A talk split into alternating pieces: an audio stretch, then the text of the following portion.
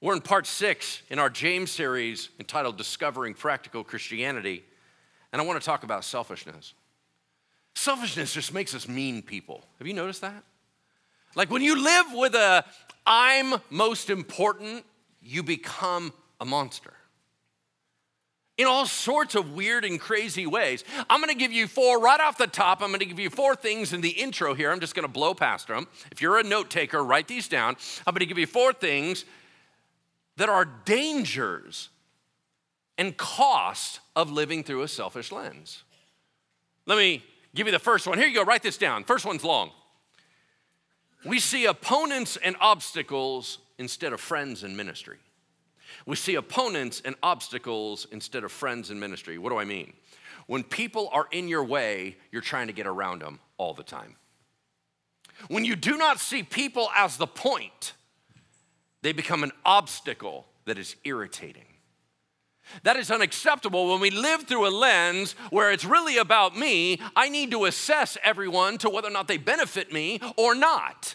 But when you live in an other centered mindset, when you live in a I'm gonna serve Jesus mindset, then when someone comes up that is irritating, you go, oh, your ministry.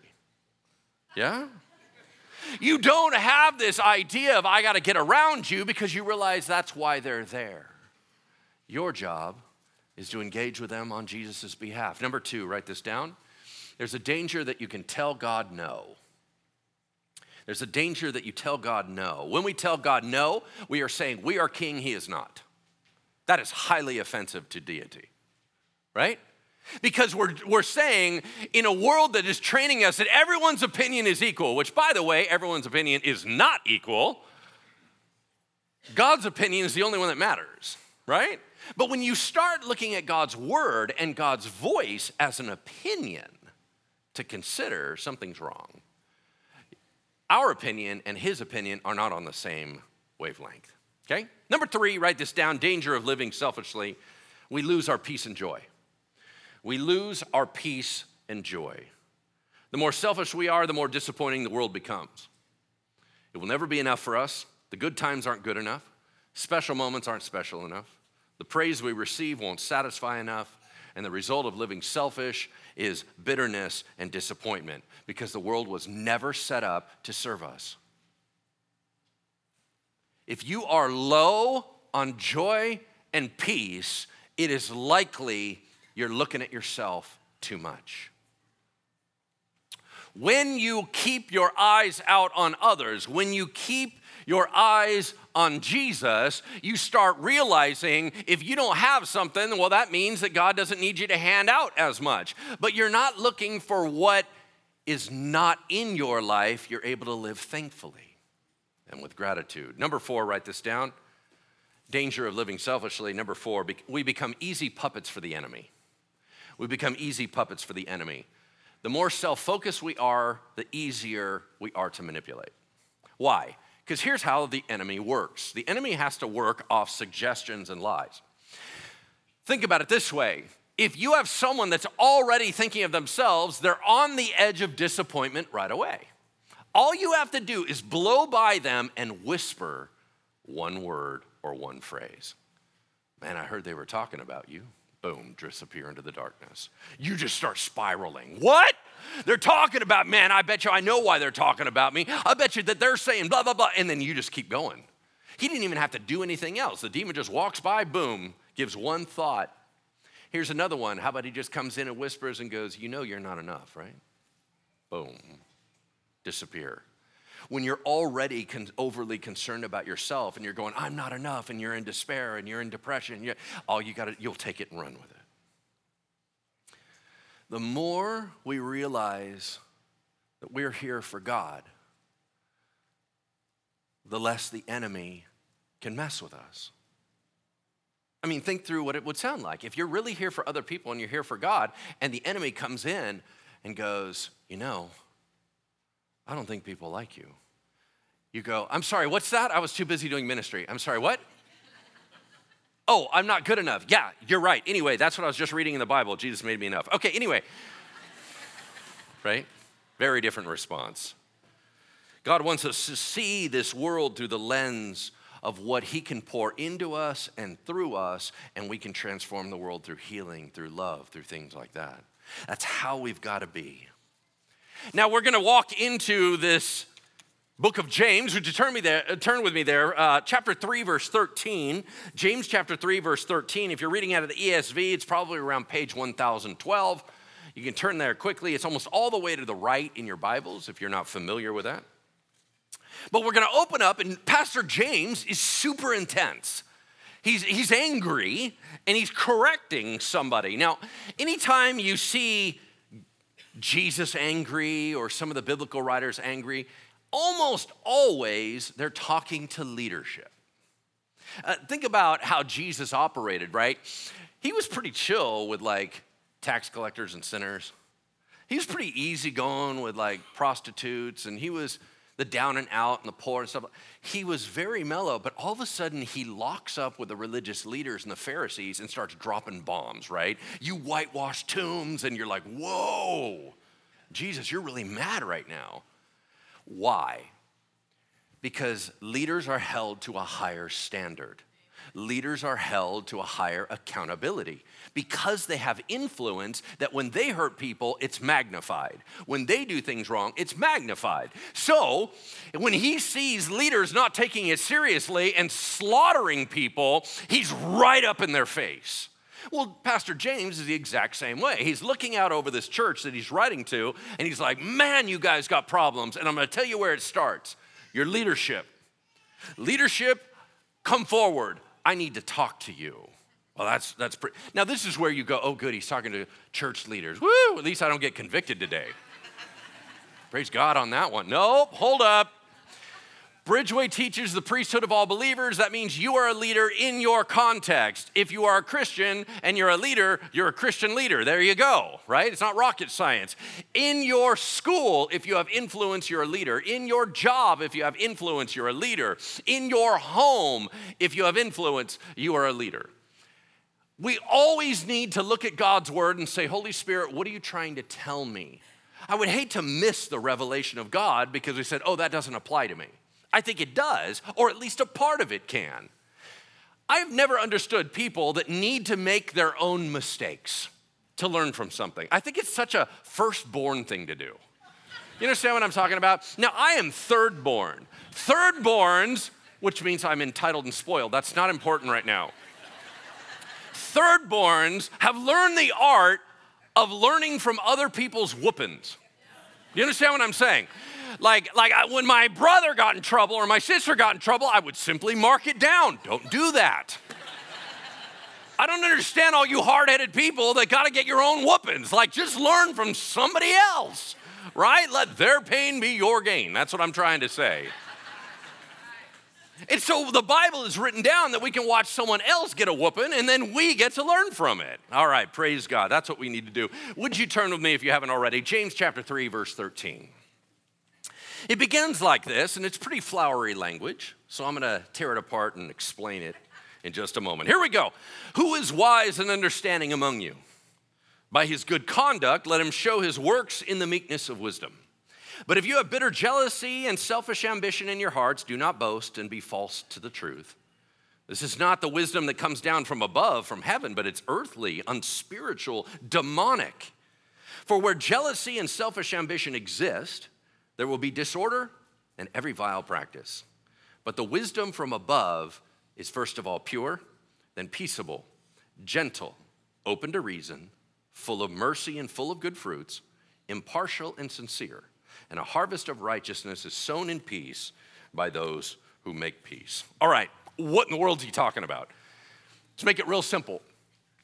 In a Jewish context, their leaders were considered purveyors of wisdom.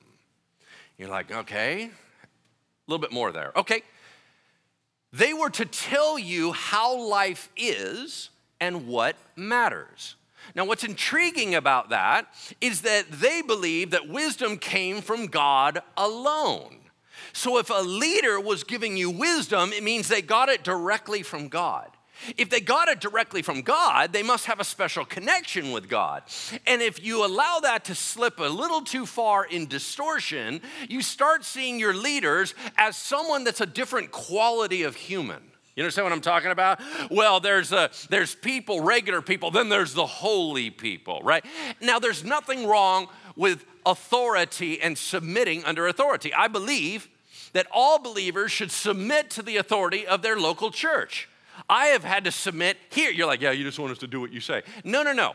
I have to submit to leaders here at this church. There's things that I have submitted under, I didn't even agree with for over two decades because I believe in submitting to authority.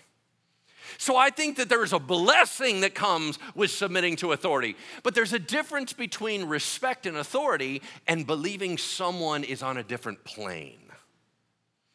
You see, when religious leaders were said to speak for God, everyone starts thinking they're a different level. Now, what happens if you start buying that and you start believing it yourself? It starts getting weird, right? I'm not going to have you raise your hands, but I would guess that many of us in this room have what's called church wounds. You ever heard this phrase? Church wounds are any hurt or pain that you have ever received at the hands of another Christian or at the hands of a church leader. Now, what's so difficult about church wounds is they're hard to heal because they start messing with roles.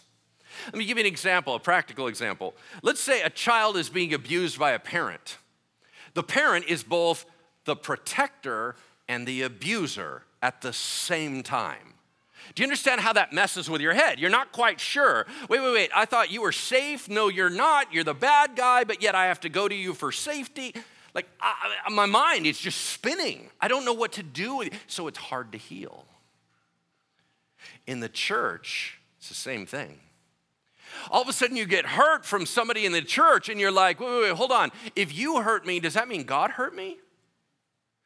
Wait, wait, wait. So if God hurt, who do I go to? Like, if God's the one that's caused my pain, I'm not quite sure where I'm supposed to run to. Church wounds are so weird because we can't quite unravel them. And what happens is, is that sometimes there's church wounds that are intentional, sometimes they're unintentional. But when people start using their position to abuse others and put a religious glaze on it, we got a serious problem. So I want to talk about this. Once again, I'm just as accountable. Have I caused church wounds by being a pastor over the last 25 years in this church? Yes. Did I intend to? No. Did I do it? Yes. Have, are there people walking around in society right now going, man, Bridgeway hurt me? Yes. Why?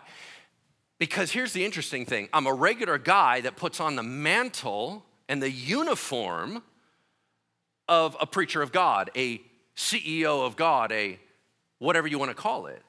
But I put on that mantle, but remember, the inside is still a guy. So let's say somebody hurts me. Like, let me, let me give you a real practical example. There have been times I've had people email me um, unfortunate things. Yeah? They, will say something against me or they'll say something that's not true, and, and, it, and it hurts me, it stings me. And you know what I've done to some of that? I flamed them. Do you guys know what that is?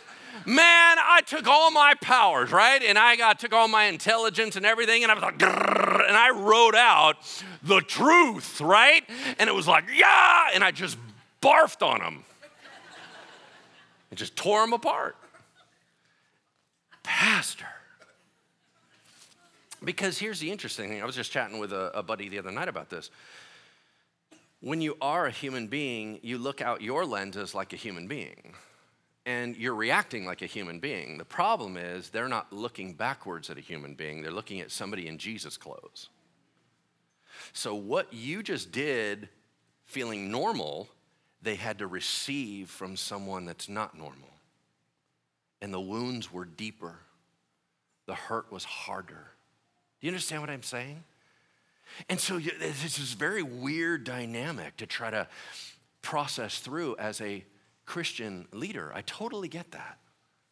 What I think is important here is that he's just saying this. You guys, when you put on this, this glaze, when you start acting like you're something totally different, you start excusing your behavior sometimes with religiosity. Pastor, I think you, you totally hurt me the other day. I was speaking from the Lord. What are you gonna say? No, you weren't. Right? And so it starts getting really weird. So, this is why, because of the danger, James goes as the bishop of the Jerusalem church, boom, goes right up and exposes the leaders and says, You guys, you're not healthy. You know what I'm seeing in the church? He said, bitter jealousy and selfish ambition. That's what I'm seeing. Bitter jealousy and selfish ambition. Right? You guys, gonna, we're going to do a campaign. We're going to do a financial campaign. And the financial campaign is we're going to put a big bronze statue of me out front looking like this. I got the Bible. My lips are a little more full. What the heck? Pastor, why the heck would we do that? What I'm trying to show the community is that the Word of God matters. trying to say, right? Like everybody can come in, yet preaching the Word, that's important, right? You're like, hold on, dude. I think you just want to be a big deal. I think you want a little bronze statue of yourself. That's what I think. No, no, no, I got a word from the Lord. No, you didn't. Right? See, that's the weird creepiness. You go, it's actually selfish ambition. Y'all, we all struggle with selfish ambition. It's not like leaders are any different, but when they start putting a religious glaze over it, you're like, whoa, hold on a second. Because that's somehow what you can't touch me now. You can't hold me accountable now. I'm too far. He said, that is demonic. He's like, you know what? Let's talk about what a real good Christian leader looks like. And then I'm gonna put it up against how you've been acting. And let's see what everybody can assess. Number one, if you're a great Christian leader, you are pure. That means Christ like integrity, moral and spiritual integrity that flows through your behavior and attitudes. You're not a bad guy. I should be able to see that. Number two, you should be peaceful inside and outside. If you cause a problem, it better be for the betterment of the church, not just because you got a problem. You don't get to just, oh, I love putting people at odds and trying to get people to argue. That's not right. You don't get to have your own divisions and your own factions. That's not acceptable. I'll tell you, number three, you're gentle. You're not harshly demanding where it's letter of the law and, and I'm so hard on everybody. Stop it. Where's your grace, man? How did God treat you? Stop. Number four, you need to be dedicated to what is right, self disciplined, that you're not just allowing your anger to go unchecked. I, I, believe the next one is full of mercy. You need to be unbiasedly merciful to all. You're not just nice to your people and then mean to everybody else. You should be full of good fruits that are good for everybody, not just I do good things that benefit me.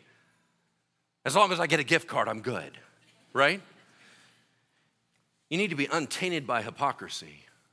What's intriguing about these lists is it seems like these leaders were not only being mean, they were creating their own camps. Anytime you create your own camps and you cause division in the body of Christ, God's coming at you. You don't play with that, right? And he said, All right, let's dig into this. Where is this all coming from? Look at chapter 4, verse 1. What causes quarrels and what causes fights among you? Is it not this, that your passions are at war within you? You desire and you do not have, so you murder. You covet and you can't get anything, so you fight and quarrel. But you don't have it because you didn't ask me for it. You ask and I don't give it to you because you asked wrongly to spend it on your passions. All right, let's pause. Think back through the last couple of arguments you've had. What were they really about? Have you ever had this experience? You fought with someone so long you forgot what you started fighting about. Man, what does that tell you? It wasn't about the thing.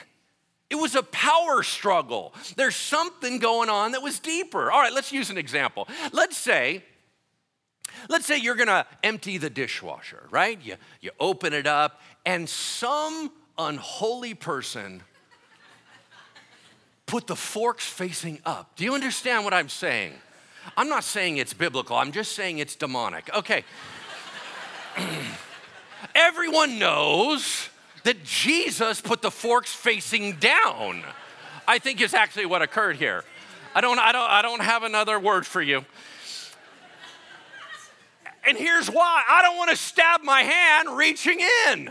You understand what I'm saying? And I don't want your grubby paws on my tongs. Come on. Anyway. And you're like, I can't believe you put the forks facing down. I told you last time, and boom, now we're arguing about forks. Is it really about forks? No.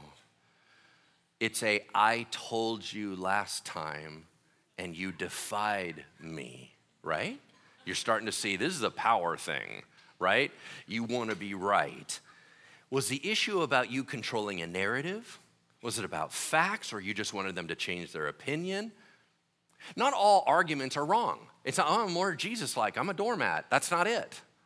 What I'm saying is when you start looking at everything through the lens of my opinion's the only opinion, something's gonna go wrong.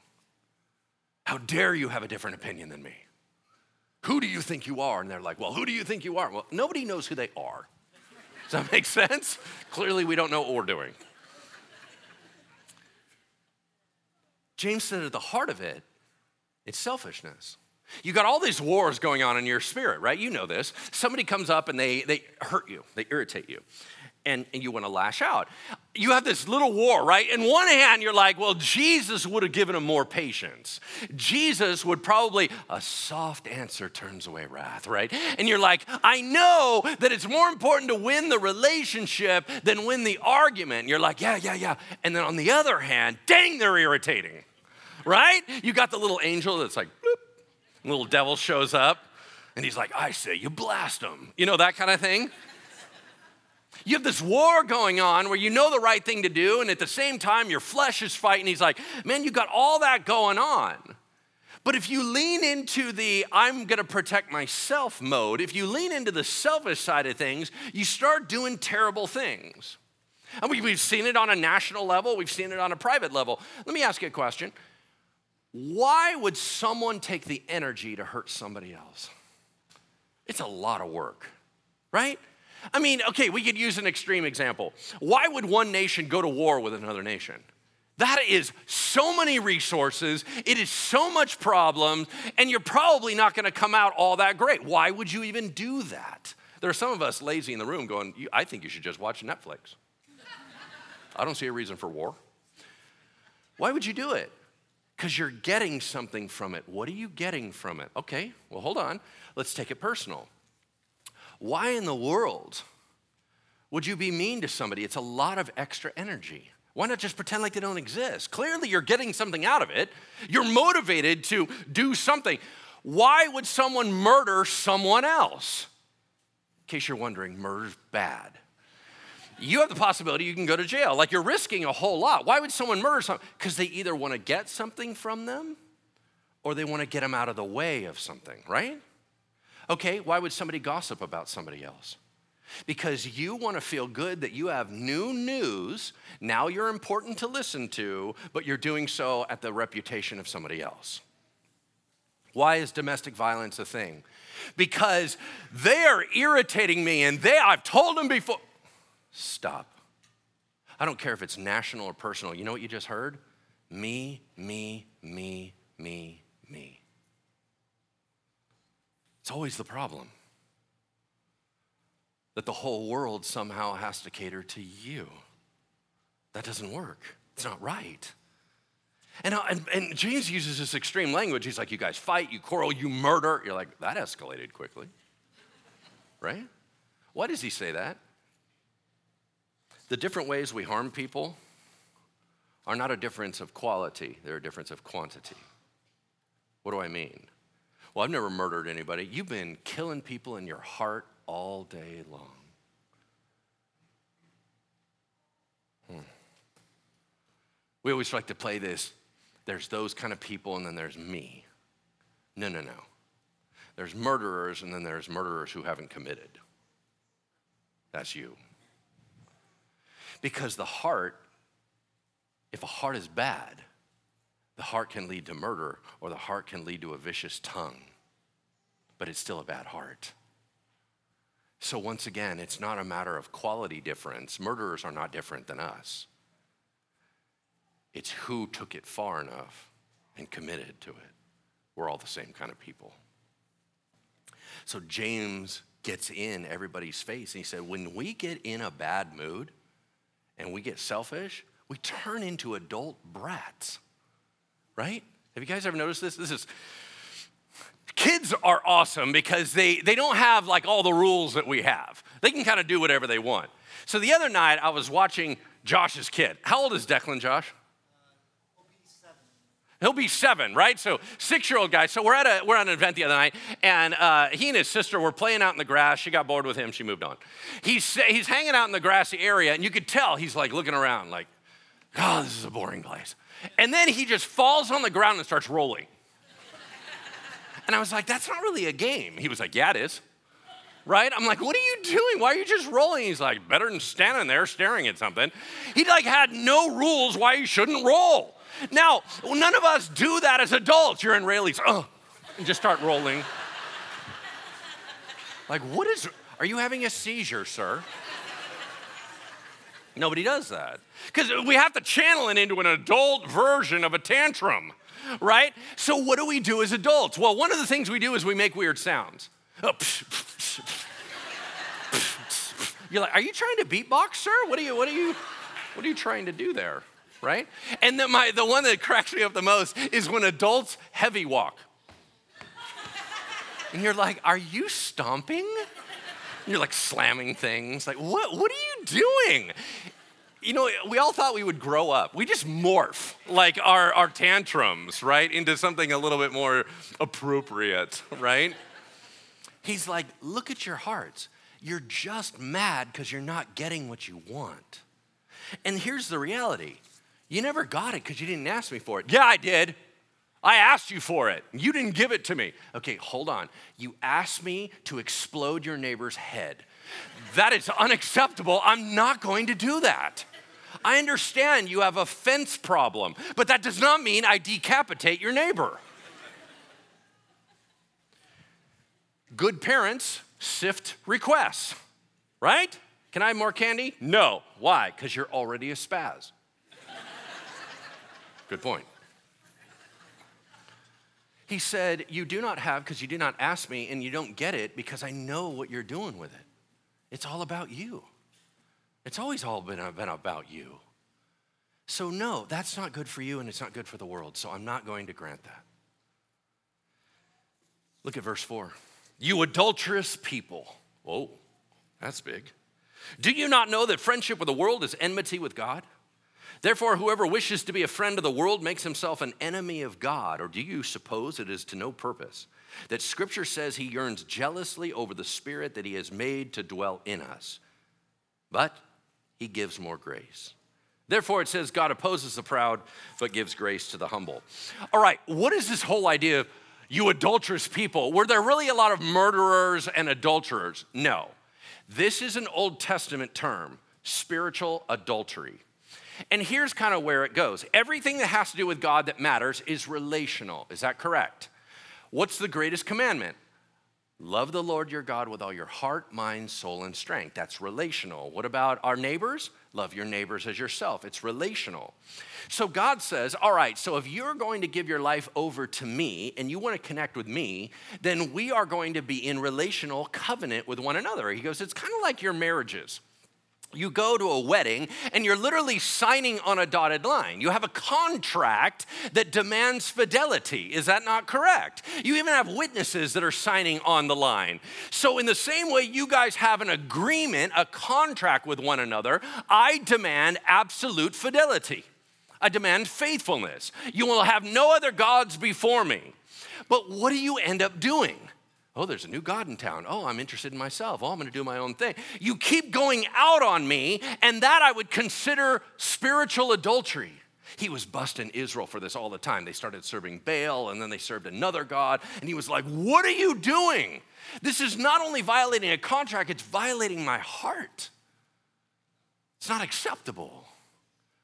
That's the phrase.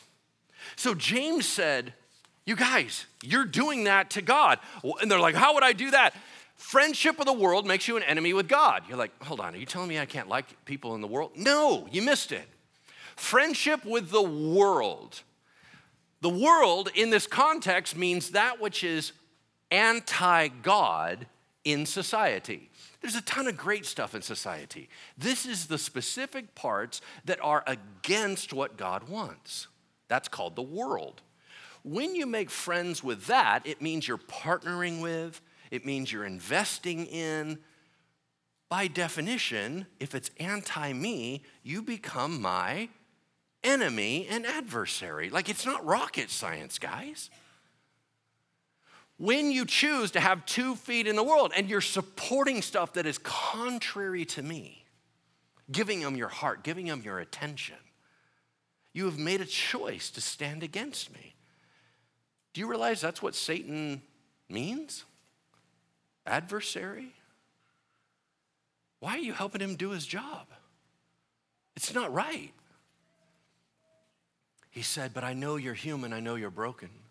I know you're going to keep messing up and I will continue to give you grace. Isn't that a beautiful statement right in there? Because here's what he said, and maybe some of you came to church just to hear this phrase. You ready? God's nature doesn't change because of your sin. He's like, you know what, kiddo? First day you came to me and you were all soft and your lip was quivering and you were so sweet and you were super sad about what you did. I had so much grace for you. And you know what? On your worst day, when you are just so mean and nasty, I'm the same God with grace. My grace doesn't change because you are in a bad mood. I'm the adult here. I am consistent and I know how to handle my kids. So, yes, I'm the grace filled God. It's powerful, yeah? And then it says, and by the way, if you want to tick me off, be prideful. I'm really nice with softies, but I really, if you are walking around nailing everybody to the wall, I'm going to come up on you in a hurry because you're being so mean to everybody else. I'll hold you to the same standard. Is that what you want? No. All right. Calm down. Verse 7, here we go. How do we fix it all? If the church is damaged and James has all these concerns with the leadership, what do we do? Verse 7 Submit yourselves therefore to God. Resist the devil, and he will flee from you. Draw near to God, and he will draw near to you. Cleanse your hands, you sinners, and purify your hearts, you double minded. Be wretched and mourn and weep. Let your laughter be turned to mourning and your joy to gloom. Humble yourselves before the Lord, and he will exalt you. Pause. What do we do if we've been rebellious? Okay, I love this quote. First rule of trying to get out of a hole stop digging. That make sense? If your problem is you've been rebellious towards God, how about first thing, let's stop doing that. Okay? So we submit to God. You say, I'm not doing my own agenda, I'm gonna do it His way. Submit to God. Do you understand the word repentance means that you would change your mind to agree with Him? That's what it really means. Like, get into his mind space and own up. Know what you did wrong. Don't try to excuse it. Don't try to sneak away from it. Don't try to hide from it. Call it what it is. Own up to it. Submit to God. And then he said, By the way, you're getting harassed all over the place by the enemy. I need you to resist the devil, not give in to him, not partner with him. Resist him. Now, I love this phrase resist the devil and he'll flee from you. It's so encouraging because it says, Whatever harassment you're under right now will not be forever. We all get harassed, right? Spiritually harassed all the time by demonic stuff. Okay? But it's not going to last forever. How do we get rid of them? we resist them. What do you mean resist them? I'm talking about rebuking, shutting down, saying, I'm not letting you do this to me anymore. You do not get to ruin my joy. You do not get to ruin my peace, right? And I will not allow you to manipulate me. When we resist the devil, uh, and that means the demons, they'll flee. And I was thinking to myself, why would they flee? Like, isn't their job to kind of just like mess with us? Like, why would they leave? And then it dawns on me isn't it true that only God is omnipresent. He can be everywhere at one time. Is that correct? That means anything he created cannot. That means devil, demons, angels can only be in one place at one time. All right. They may be able to flip dimensions and go through solid matter, and they may be able to be really fast, but they have to be at one place at one time. Here's the point if they're harassing you, they're not doing something else. But what if you're a problem for them? They're like, I'm harassing them, but they keep calling out to Jesus. This is irritating. They're all looking at their watch. Man, I got something else I could be doing. There's a dude in Modesto, I was all over. right? And they leave because it's not working. How beautiful is it where you just say, Devil, I'm hiding under my shield of faith, and I'm going to keep saying my Jesus. I'm not listening to you. And he's like, All right, fine. And he's gone. Submit yourselves therefore to God, resist the devil, and he will flee from you. And then what? Draw near to God, and he will draw near to you. You're like, I thought God was already here. No, he's just shifting from discipline parent mode to comfort parent mode. And he's like, but if you're going to own this, it's not a laughing matter. I need you to get yourself cleaned up by owning it, coming to me. If you confess your sins, I will be faithful and just to forgive you of your sins and cleanse you from all unrighteousness. But I need you to take it seriously. It's not like, you know what, I can do whatever I want. I can say, God, forgive me, and then, like, bing, it's all imaginally done. You know, it's all gone. I, I can do whatever I want. Stop. You think I can't read your heart? You think I don't think that you're playing me? Here's what I need I need you to come to me with a little bit of sorrow here. I need you to come up to me like a little kid. Hey, what happened? I threw a rock at his head. Who? Johnny. Okay, that was not good, right? No. Okay, did you say sorry to him? No. Will you? Yeah. Okay. So here's the deal, buddy. I saw you throw a rock at his head, and I don't think that was okay. Uh, I know. Are you going to do it again? I don't think so. we'll see.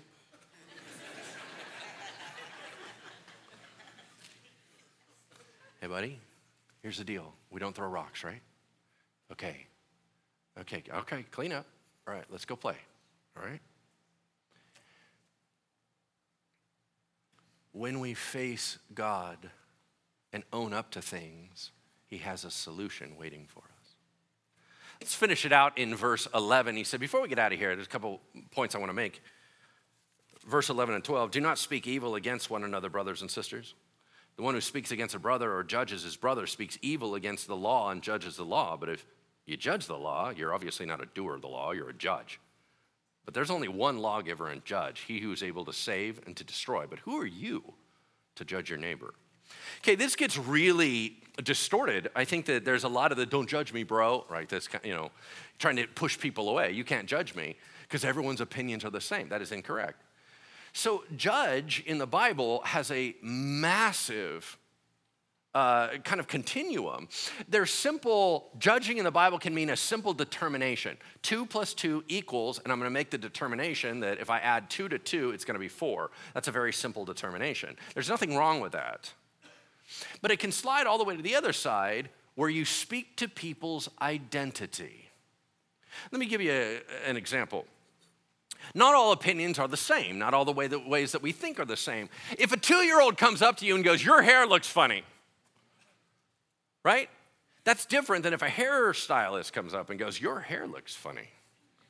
They have more weight to them. If a parent judges the behavior of their child, that's different than a judge in a courtroom judging the behaviors of a child. Different judges, different degrees, different seriousness. Okay, so we can make determinations about people's behaviors. Wow, that's really toxic, what you just said right there. Or wow, that is not healthy. Or goodness gracious, this is not acceptable. We can look at all those types of things and make determinations. Here's what we cannot do speak to someone's identity. And you're like, I, would, I don't do that. Hold up, here's the phrase You're an idiot. You just did. Because you said you are X. It means I've assessed everything, I know all information, and you're an idiot. You will never be anything more than an idiot. That's actually your identity. You are ignorant. You will never be more than that. You make stupid decisions and you start going off on who they are and they will never change. How do you know that? You don't know what someone is. You don't know why they do what they do. You don't know their motivations. You don't know where they came from. You don't know where God is taking them. You cannot make a statement about somebody else's identity. You are a stop. You're already out of line. There's only one person that knows someone's identity, and it's not you. We need to learn in our language to say, you are acting X, as opposed to you are. X. Does that make sense? It's a subtle shift, but it's something dynamic about when you stop acting like God and now you're an observer. It's a lot more healthy. As we close out in our final minutes, here's what I want to do. We're going to do a lot of this a little bit more intensely tonight, but I wanted to take a little bit of time to clean up some things with God. Here's, I want to do it through this lens. Y'all remember the story of Jesus washing the disciples' feet, right? I mean, that's a real, real common one. Jesus, at the Last Supper and everything, he, he kneels down and he starts wa- you know, washing the disciples' feet. They were super embarrassed because it was almost like, oh, if your boss is doing that, you should have done that for him when he first walked in. Oh, we blew it. There's all this awkwardness. And it's like, I don't think the, my Lord should be washing my dirty feet. This is embarrassing. He starts washing their feet, and everyone's a little bit awkward. And then he comes to Mr. Drama, known as Peter. And Peter's like, You can't wash my feet. And he was like, Bro, if I don't wash your feet, nobody's washing your feet. You need to be cleansed. He's like, Then wash my whole body. And he's like, Oh my goodness. Child, you need to calm down. What is happening here? You're always so extreme. I don't need to wash your whole body. I've already cleansed the important part of you. Your spirit has been purified in me. Now, your soul and your body have been walking through and picking up some grime. I don't need to do a rebaptism. I don't need a resalvation. I don't need any of that. You've been walking through picking up dirt. I need to wash the dirt off so relationally I can shift from corrector to comforter. That's all I'm trying to tell you. But I need you to let me look at the grime and get rid of it. If I'm not getting rid of it, who's getting rid of it? In that same way, when we go to God to confess, two things are going to be true. The first one is you're never going to tell him something he didn't know, right? I threw a rock at his head. I know. I watched it. Your aim is terrible. Second thing, whenever you go to God and you confess, you're walking into a mature, healthy parent who wants the best for you and who has healing in their hands and grace in their heart. Now, once again, he knows if he's getting played, but there's not fear there. You show them and expose what is wrong and there's a gentleness in his eyes. Y'all, confession should be a place of freedom, not a place of condemnation. In that spirit, I'm just going to lead us through a time of just reflecting on what we've been doing and asking God to wash us. Is that okay? Let's do that and we'll get out of here. Prayer team, uh, as I finish praying, just come on up. There's a lot of folks that need some prayer today. Let's pray. God, we're reflecting on this last week, and wow, we were out of control. Our thoughts were all over the map, and some of them went into some pretty crazy places. Lord, we were treating people like as if we were you, and they answered to us. We were super judgmental. We were, we were even using people in our own hearts. Some of us, we even acted on it. And, and Lord, we have not been kind and loving. We're not making excuses for it. It is what it is. Yes, we did it. God, as a matter of fact, I feel so broken. I'm looking forward and saying, I don't know if I'm not going to just do it again. If I don't have help from you, I'm, I'm going to do it again. I'm that messed up. But God, I just want to come to you on behalf of all of us, everyone that can hear me, and just say, Lord, for everything we can own right now, no more excuses, no more hiding. We are sorry. We hurt your heart. We violated your laws, and it was not okay. Lord, you told us that if we would bring it to you, that you had cleansing to give.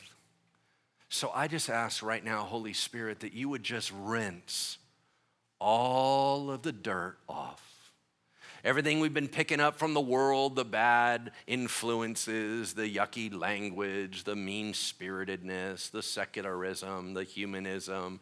Lord, I just pray that that would rinse off of our souls, rinse off of our bodies, rinse off of our hearts and minds. God, I pray that you would do a deep clean so that, Father, as we walk out of here, we can feel light. We can take that joy and that freedom and parlay it out to somebody else. We can begin to make their day because our day has just been cleansed. We can forgive because we've just been forgiven. So, God, I just pray that you would allow us to have a sense, an understanding of what it means to let the weight upon our shoulders fall off in Jesus' name. So, God, we give you our hands our tongue, our feet, and we ask for cleansing. We don't deserve it. We never did. But that never stopped you before. Would you wash us? In Jesus' name we pray. Amen.